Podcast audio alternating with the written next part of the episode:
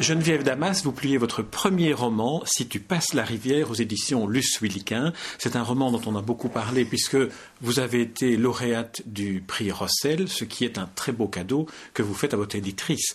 Alors ma première question, c'est comment se passe le, la relation avec un éditeur comme, comme Luce Wilquin? Est-ce que, est-ce que vous avez travaillé beaucoup avec elle? Comment ça s'est passé? Alors euh, écoutez, c'est quelqu'un, euh, je trouve, qui est très chouette parce que, euh, bon, elle a fait pas mal de retours sur le manuscrit, en même temps chaque fois en laissant libre. Ça veut dire euh, vraiment, elle a l'habitude de faire des annotations au crayon, comme elle dit, et euh, donc il y a vraiment des choses qui m'ont fait réfléchir. Je me, rendais, je me suis aussi rendu compte que je faisais une faute de français toujours euh, qui était euh, « pour ne pas qu'il vienne », par exemple, qui est à mon avis hérité du fait euh, du néerlandais, et donc on dit « pour qu'il ne vienne pas », donc ça je lui suis reconnaissante.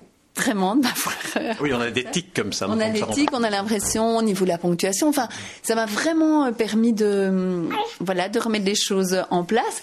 Bon, en même temps, il y a des choses auxquelles je me suis accrochée et avec élégance, elle a respecté, euh, voilà, ce qui était pour moi important, même si, parce que je suis quand même arrivée avec elle, avec ce personnage qui au début a une langue très déstructurée, donc il fallait accepter ça, que ce ne soit pas du français châtié, comme on peut l'aimer. Euh, Euh, j'ai d'autres auteurs. Et donc voilà, j'ai trouvé que ça a été chouette parce que c'était beaucoup de suggestions, beaucoup de réflexions, de se renvoyer la balle. Et je trouve que dans toute la suite de l'aventure du livre, parce que bah, une fois qu'il est publié, la grande aventure commence. Elle a vraiment été euh, voilà, très soutenante et euh, suggérant des choses, aidant, accompagnant. C'est chouette. Alors, comme vous le disiez, je vais d'abord préciser pour ceux qui nous écoutent et qui ne voient pas que vous êtes avec un, un petit enfant dans les bras, qui est votre petite dernière, qui nous accompagne pendant cette interview et qui de temps en temps va nous aider d'un petit gazouillis. Qui ponctue. Voilà, qui va ponctuer. Alors, vous le disiez, le, le, le style, la langue particulière de, de ce roman vient du personnage central qui est le narrateur. Alors, dé- décrivez-le nous, ce, ce, ce narrateur. C'est un, un, jeune, un jeune garçon de ferme. Donc, mais il s'agit de François, qui est un jeune homme de dix-sept ans, qui ne sait ni lire ni écrire parce qu'il n'a pas du tout été à l'école. Il s'est vraiment occupé des cochons pendant toute son enfance et son adolescence. Et en même temps, c'est un personnage auquel on ne parle pas. Donc, il n'a pas l'occasion de se confronter à d'autres êtres pour apprendre des choses. Et donc, tout ce qu'il apprend, c'est en fait par l'expérience, par ce qu'il voit. Et à un moment, il va se poser la question, il n'y a pas de femme dans la ferme. Et donc, il va se demander où est sa mère. Et donc... Euh, Pour trouver sa mère, il se dit qu'il faut qu'il sache lire et écrire, euh, parce que sûrement sa mère est morte, il veut connaître son nom, il veut trouver sa tombe au cimetière du village. Et de là, de cet apprentissage de la lecture, va, va, ça va transformer en fait tout son univers mental, son univers de vie. Et donc, euh, voilà, il va, il va bouger, quoi.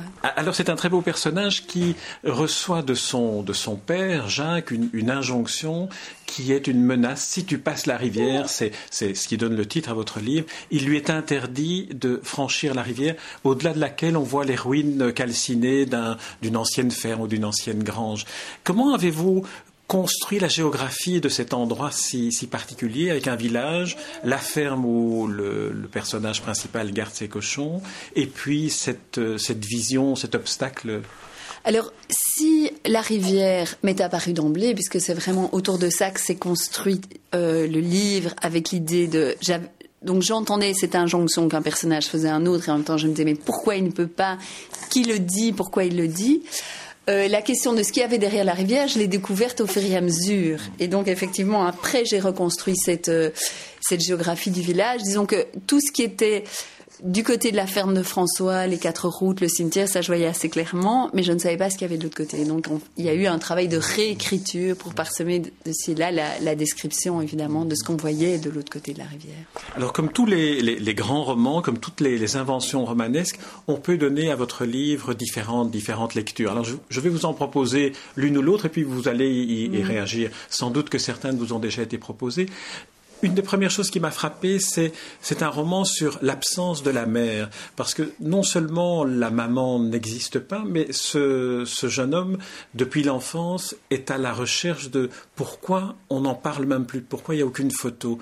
Est-ce que cette, cette manière de percevoir l'absence a donné une, une force particulière à votre écriture et à votre personnage quand vous l'inventiez? Oui, oui, je pense que c'est une écriture du manque, euh, ou une écriture de la disparition... Euh, Peut-être qu'au niveau euh, enfin, psychanalytique, je ne sais pas, ça c'est évidemment des interprétations secondaires, on peut se dire que cette rivière, c'est comme la mort, c'est au, enfin, aller au-delà de la mort, au-delà de ce qui est mort. Et donc, le passage du Styx. Voilà, c'est ça, il y a quelque chose de cet ordre-là, et effectivement, et moi je crois que le manque nous constitue, enfin toute sa vie, on va à la recherche de ce qu'on a perdu ou de ce qui nous a pas été donné, et c'est ça qui nous met en mouvement, et je pense que c'est ça qui met euh, François en mouvement, pour peut-être à un moment se rendre compte que ce qu'il a cru ne pas avoir eu, il l'a reçu sous une autre forme, qui est peut-être pas la forme à laquelle on s'attend de manière normale ou de manière, euh, voilà, la plus fréquente, mais il a quand même reçu. On ne perd, je crois qu'on ne perd jamais sur toute la ligne.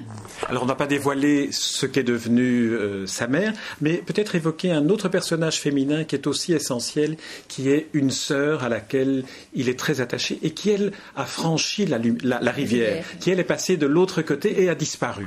Oui, en, en fait, donc, il y a cette sœur qui, euh, qui en fait a comblé, quoi, puisque la mère n'était pas là. Il y a eu un temps cette sœur, et puis effectivement, la sœur a disparu, et on ne sait non plus pas où elle est, euh, ce qu'elle est devenue, où elle vit. On sait simplement que dans cette ferme, c'était peut-être la seule qui parlait à, à François, et que depuis qu'elle est partie, plus personne ne lui parle. Euh, en même temps, moi, ce qui m'intéresse dans cette thématique-là, c'est que souvent, dans une famille, les rôles ne sont pas toujours... Euh, ceux que l'on croit, ça veut dire que parfois le père n'est pas vraiment le père, ou euh, vous avez v- votre père vous fait défaut, mais votre oncle a pris sa place. Et je trouve que dans la famille de François, les rôles so- sont redistribués. Donc c'est pour ça que une présence maternante, dans le sens positif du terme, peut-être qu'il l'a connue, mais lui ne s'en rend pas compte parce que ce qu'il cherche, c'est l'archétype de la mère, comme nous, on le cherche tous. Alors une autre thématique qui, que j'ai trouvée très émouvante, c'est la thématique de l'analphabétisme de, de, de ce jeune, de ce garçon qui n'a, à qui on n'a jamais enseigné à lire ni à écrire, et qui va utiliser l'apprentissage du déchiffrement de l'alphabet pour aller identifier sur les tombes l'endroit où pourrait se trouver celle de sa mère. Donc euh, en fait, l'analphabétisme, c'est quelque chose qui m'a touchée beaucoup, parce que après la publication de ma première pièce, on m'a pas mal demandé de donner des ateliers d'écriture, et j'en ai fait beaucoup dans la région du, du Borinage, où je me suis retrouvée confrontée à des classes où il y avait un énorme pourcentage d'analphabétisme, mais où on ne me le disait pas parce qu'il y a une forme de honte, et donc euh, c'était des ateliers qui ne marchaient pas très bien, et je ne comprenais pas pourquoi. Je voyais que les gens étaient enthousiastes, qu'ils étaient contents que je vienne, mais au moment de l'acte d'écrire, ça se passait de manière complètement irrationnelle, j'avais des réactions... Euh, très très bizarre, et il m'a fallu vraiment euh, parfois même deux mois pour comprendre ce qui se passait. Et chaque fois, l'enseignant, l'encadrant, était lui-même euh, très honteux de cette situation dont il n'était pas responsable, évidemment. Et lui cachait aussi. Et donc, j'ai, maintenant, je commence à percevoir... Enfin, je, je peux, c'est des choses, des situations que je peux repérer beaucoup plus vite. Et donc, ça m'a vraiment fort marqué, d'autant que ce n'était pas un problème chez des primo-arrivants, mais chez des Belges, voilà, où on commençait à... Enfin, moi, je me suis rendu compte que les enfants ou les adolescents ne savaient pas lire, pas écrire, mais les parents non plus, les grands-parents non plus. Enfin, c'était vraiment quelque chose de générationnel.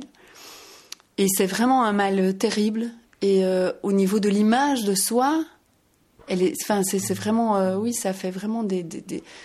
des gros dégâts. Et, euh, et donc voilà, et puis aussi on doit s'inventer toutes des stratagèmes pour euh, continuer à vivre une vie où, enfin voilà, par exemple il y a Internet maintenant et tout ça, enfin c'est des gens qui, qui ne pourront pas accéder à, à, à ça ou aux informations, comme nous les choses vont tellement vite. Et donc voilà, euh, ça m'a vraiment fort marquée. Moi en même temps, euh, moi j'aime bien l'univers de la fiction, parce que voilà, je trouve que c'est une manière de dire plein de choses et en même temps de partir dans une histoire, et j'ai pas envie, j'ai pas une écriture pamphlétaire, il y a des gens qui l'ont, c'est magnifique, et cetera. Mais, mais en même temps, cette réalité-là qui me touchait, j'avais envie d'en parler. Et de surcroît, quand, quand on lit le, la logique de ce personnage-là, lui n'éprouve pas de honte par rapport à son analphabétisme. Au contraire, il se dit, je vais maintenant, pour atteindre mon but qui est de savoir où se trouve la tombe de ma mère, je vais faire tout pour acquérir l'écriture. Donc il a une démarche euh, volontariste. Volontariste. En même temps, je pense qu'il a confié ses démarches à la seule personne du village euh, qui sait qu'il ne lui rira pas au nez. En même temps, il est il n'en parle pas à ses frères. Enfin, je veux dire, donc je pense... Il est le curé, hein, le personnage oui, dont, oui. dont vous parlez, c'est le, le curé. curé. C'est le curé du village. Et... Euh, en même temps, il a une image tellement négative de lui, donc... Enfin, en même temps, c'est vrai que je ne justifie pas en disant... C'est pas, enfin, Enfin, c'est parce qu'il manque d'amour, parce que donc il, il pense. Enfin, il dit tout le temps, je suis un fada. Enfin, je, je, je suis, je suis une il a peur, il a peur qu'on le prenne pour un fada en oui, même oui, temps. Hein. Oui, oui, oui, oui, c'est ça. Il, il a. Se protège, hein, d'une certaine manière. Voilà. Oui, oui, c'est ça. Mais voilà, il, c'est vrai qu'il fait ses démarches positives. C'est vraiment l'instinct de survie. Il faut que quelque chose bouge. Il faut et et donc et à partir du moment où il va commencer à lire et à écrire, je pense que le temps s'accélère dans et dans le récit et dans ce qui se passe. Enfin, alors qu'au départ, on a l'impression qu'on est dans une campagne immuable. Presque, enfin voilà, depuis, enfin, il y a des parties de, en France par exemple, des espaces où on a l'impression que c'est toujours la même chose depuis des générations et des générations, et puis à un moment, je sais pas, quelque chose démarre.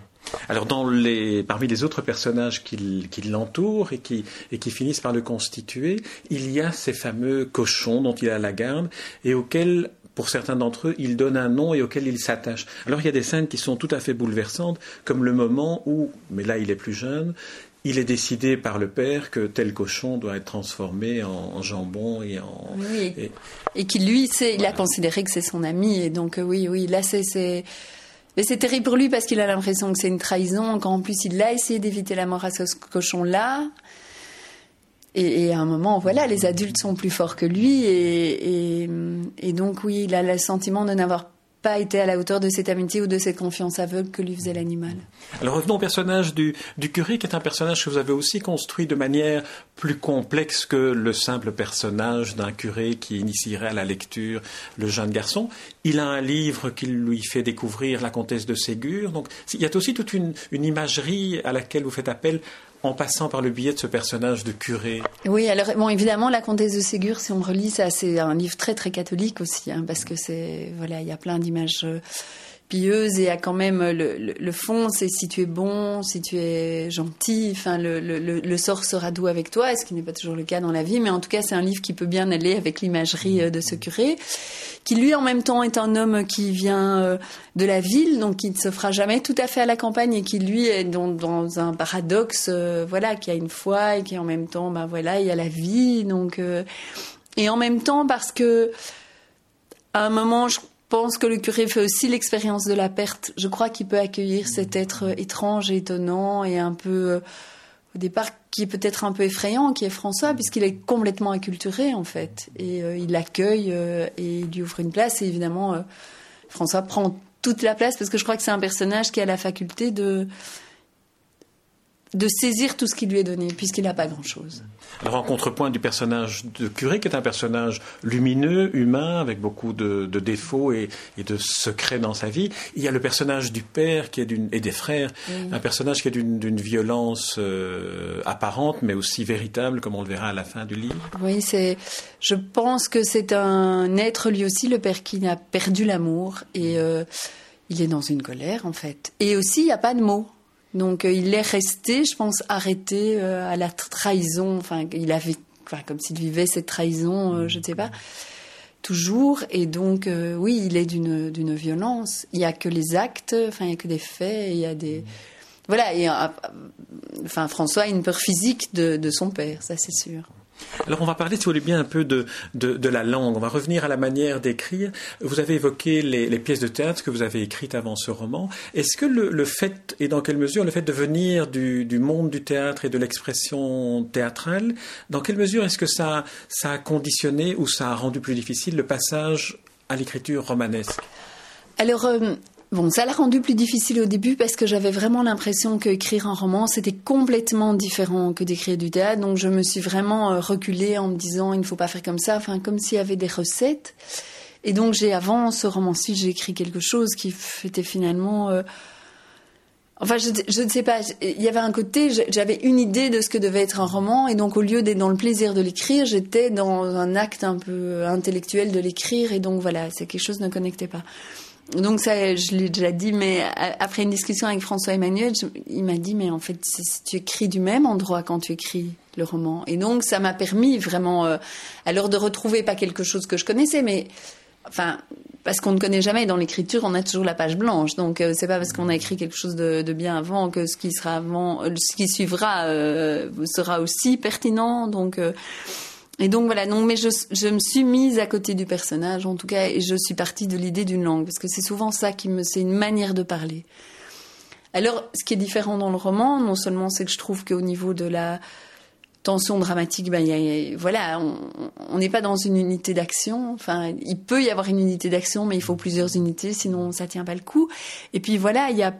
Ce qui est intéressant, c'est qu'on a la faculté d'avoir plusieurs personnages, plusieurs décors, mais en même temps, il faut les tenir, parce qu'en théâtre, une fois qu'on a planté un décor, ça va, on peut, on peut évoluer dedans. Enfin, bon, il faut aussi, en théâtre, évidemment, que ça tienne la route et qu'on n'épuise pas le sujet, mais je veux dire, euh, voilà, le roman, c'est quelque chose de plus conséquent, et en même temps, on est seul maître à bord. Ça veut dire que, en théâtre, ben voilà, il y aura l'apport du metteur en scène, du jeu des acteurs, et cetera, qui vont aussi densifier le propos.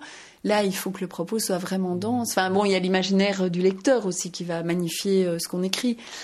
Mais voilà. À quel moment est-ce que, parce que ce, ce, cette histoire se déroule dans un, dans un monde et dans un environnement qui n'est pas du tout le vôtre, vous mmh. n'êtes pas une campagnarde dans, un, dans une ferme ou dans le monde rural, à quel moment est-ce que le, le, le, le déclic s'est fait de, de cette harmonie parfaite que vous avez trouvée entre la manière de formuler la phrase intérieure, le, le, le, le monologue, enfin le monologue, le, le discours intérieur de François, et le fait qu'il coïncide aussi bien et à ce qu'il est et à ce qui l'entoure? Alors ça, c'est étonnant, ça veut dire qu'au début j'ai commencé à écrire dans cette langue-là et je ne savais pas qui parlait.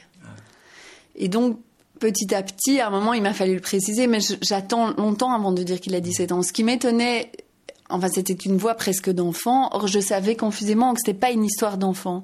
Mais pourquoi est-ce qu'il parlait comme ça? Et puis, au moment où j'ai, entre guillemets, découvert, parce que j'imagine, enfin, pour moi, en tout cas, quand j'écris, je suis quelque part mon premier lecteur. J'écris, enfin, je me raconte des histoires, j'imagine, que j'ai envie d'entendre. Et donc, là, le, vraiment le moment où j'ai eu conscience qu'en fait que c'était un adulte qui parlait, alors voilà, c'était plein de possibles pour moi. Et je me suis dit, OK, je peux continuer à travailler dans cette histoire maintenant. Ce qu'il y a, c'est que moi, j'écris beaucoup de manière instinctive. Enfin, j'ai fait des plans et tout ça, mais oh, je dis pas que ça m'ennuie, peut-être parce que je suis paresseuse, je ne sais pas, mais parce que ça m'ennuie, parce qu'il y a beaucoup moins de surprises. Je trouve que c'est gai tout d'un moment de... Oh, il y a quelque chose, mais parfois on reste calé pendant des jours et des jours parce que forcément être dans l'instinct, euh, c'est dur de revenir au plan et à la structure et de se dire ah oui là je fais une saute de personnage là, euh, mm-hmm. voilà je. Vous avez évoqué François Emmanuel, qui, que vous remerciez aussi d'ailleurs dans, oui. dans, dans, dans le livre. Quel, il a été une sorte d'éditeur dans le sens anglo-saxon du terme pour vous? Non, alors il n'a pas lu le, le roman, donc ah. euh, il n'a pas lu, il a lu le, les brouillons du premier. Qu'il a vraiment, euh, il a, il a vraiment été horrifié de ce qu'il a lu. J'ai vu dans ses yeux qu'il était vraiment consterné. Alors en même temps, c'était une gifle, et en même temps, je trouve que c'est bien d'avoir quelque chose qui rebondit. Moi, c'est quelqu'un qui, en tout cas, euh, il a fait, enfin, la leçon de chant, le, euh, le vent dans la maison. Je trouvais ça euh, magnifique, magnifique. Euh, donc voilà, c'est, je trouve qu'il a une manière de manier la langue et d'analyser les âmes et les errements des êtres euh, qui, qui, moi, me touchent beaucoup. Mais euh, en même temps, chacun a sa route. Donc, euh, euh, je, je, je pense que le fait d'avoir lu mon si mauvais premier a dû un peu le, le mettre en attente avant de lire celui-là. Mais il m'a aussi donné énormément de conseils par rapport à l'édition. Donc, euh, je sais qui aller, vers qui me tourner. Je, c'est vraiment quelqu'un qui est de très bons conseils. On sait aussi qu'il est, outre euh, écrivain, il est aussi psychanalyste. Est-ce que c'est quelque chose qui, dans le conseil qu'il donne, enfin là, on, on faudrait peut-être lui poser la question à lui, est-ce que c'est quelque chose d'être psychanalyste, d'avoir cette expérience, d'écouter la parole de l'autre, qui peut aider quelqu'un comme vous, qui est aussi dans la parole, mais celle du théâtre? Est-ce qu'il y a des points de convergence dans, dans, dans l'approche qu'il a pu vous, ah, vous induire? Oui. Je me rends compte qu'en tant que comédienne et auteure de théâtre, c'est vrai que j'observe beaucoup. Je, souvent, moi, ce qui m'intéresse plus, c'est d'écouter les gens que de raconter. J'imagine que par sa... Oui, sa fonction de psychanalyste, lui, est dans cette situation-là. Euh, et puis, c'est quelqu'un de très drôle, donc qui, je, souvent qui noue les incohérences ou qui a un regard amusé sur les choses, donc... Ça, c'est quelque chose qu'on peut partager. Voilà. Maintenant, euh... je veux dire, c'est quelqu'un qui manie l'oralité, comme vous maniez oui, oui, l'oralité. Et vous avez fait un personnage finalement qui est dans une sorte d'oralité et du oui, monologue. Complètement. Intérieur. Oui, oui, complètement. Parce que ça, c'est ce que je connais. Parce que ça, c'est ma manière de me placer à côté du personnage et de. Et puis peut-être que c'est ma manière de vivre d'autres vies. Enfin, parce que j'ai pu vivre la vie de François. Euh... pendant quelques temps, et c'est vrai que... Mais pourtant, ça m'arrive aussi d'écrire avec un narrateur, euh, entre guillemets, omniscient, euh, mmh. mais peut-être que pour le moment, ça va peut-être changer, j'ai moins de plaisir. Mmh. Ce qui m'intéresse, c'est euh, d'être à côté d'un personnage, à des moments où il ne sait pas, à des moments où il est énervé, à des moments où il ne comprend pas euh, pourquoi les choses se déroulent comme ça, pourquoi il est victime de ça. Et, et ça, ça m'amuse plus parce que j'aime bien ce côté-là, puisque moi aussi, je suis en prise avec ce monde que, dont je ne connais pas toujours la cohérence. Geneviève Damas, ma dernière question portera sur la, l'élégance que vous avez de, non seulement de remercier ceux qui vous ont entouré par l'écriture, mais aussi de mettre ces remerciements en début d'ouvrage. Alors, être entouré lorsqu'on écrit, qu'est-ce que ça, qu'est-ce que ça apporte ? Est-ce que, est-ce que ça, ça encourage ? Est-ce que, est-ce que ça vous met dans une position de, de critique permanente par rapport à ce que vous écrivez ? Que, que vous ont apporté ceux qui vous ont entouré alors, et que vous remerciez ? Alors, euh, en règle générale, avant d'envoyer à l'éditeur, je ne fais lire à personne parce que c'est tellement fragile. Euh, j'ai tellement peur. Enfin, je, c'est comme quand vous ouvrez votre cœur, si quelqu'un marche dessus, c'est rien. Mais par contre, il y a des gens qui aident, qui soutiennent dans... parce qu'au quotidien, ils vous voient écrire. Et parfois, vous êtes dans des moments de doute et ils disent une petite chose qui fait qu'on continue. Puis, il y a toute la période entre le moment où le roman est fini et le roman fait son petit chemin chez les éditeurs. Et souvent, et quand même, on, on vous dit, mais écoutez, non, non, non. Et ça, c'est un moment de grand doute. Et là, c'est chouette que ces gens-là soient là. À ce moment-là, je leur donnais à lire en me disant « Non, non, mais moi, j'y crois. » Moi, je... Puis il y a eu, voilà, j'ai reçu des conseils pour le titre. À un moment, j'hésitais. J'ai un ami qui m'a dit « Non. Euh... » Voilà, François Emmanuel, qui n'avait pas lu, m'avait donné un conseil sur le titre. Et je... C'était très vendeur, mais... Voilà. Et alors... C'était votre revanche. Voilà, c'est ça. Et alors... Euh... Euh, voilà, mon, mon ami Maurice m'a dit non, là ça, je pense c'est pas ça, voilà. Et donc ça c'est chouette. Et puis il y a une stagiaire de chez Lansman à qui euh, Émile a dit fais enfin, voilà, une fiche de lecture et elle m'a rendu vraiment quelque chose de très détaillé, c'était super, voilà, de, d'avoir, euh, voilà, c'est tout des gens. Il y a des petites choses, il y a des grandes choses, mais au total les petites choses et les grandes choses elles sont très très précieuses. Très bien. Geneviève Damas, je vous remercie pour cet entretien et puis pour Merci ce très beau roman Si tu passes la rivière, paru aux éditions Luce Wilquin. Il est inutile de rappeler, parce qu'on en a beaucoup parlé, que ce, ce livre a obtenu le, le prix Rossel et que c'est un des Rossel, peut-être les, les plus mérités qui soient. Oh, je, je vous remercie, Geneviève. Écoutez, le, le Rossel, c'est un cadeau, euh, voilà. C'est, c'est, c'est, c'est, enfin voilà, moi, c'est incroyable. Donc. Et votre roman est un cadeau aussi pour ceux qui vont le découvrir. Merci, Geneviève Damas.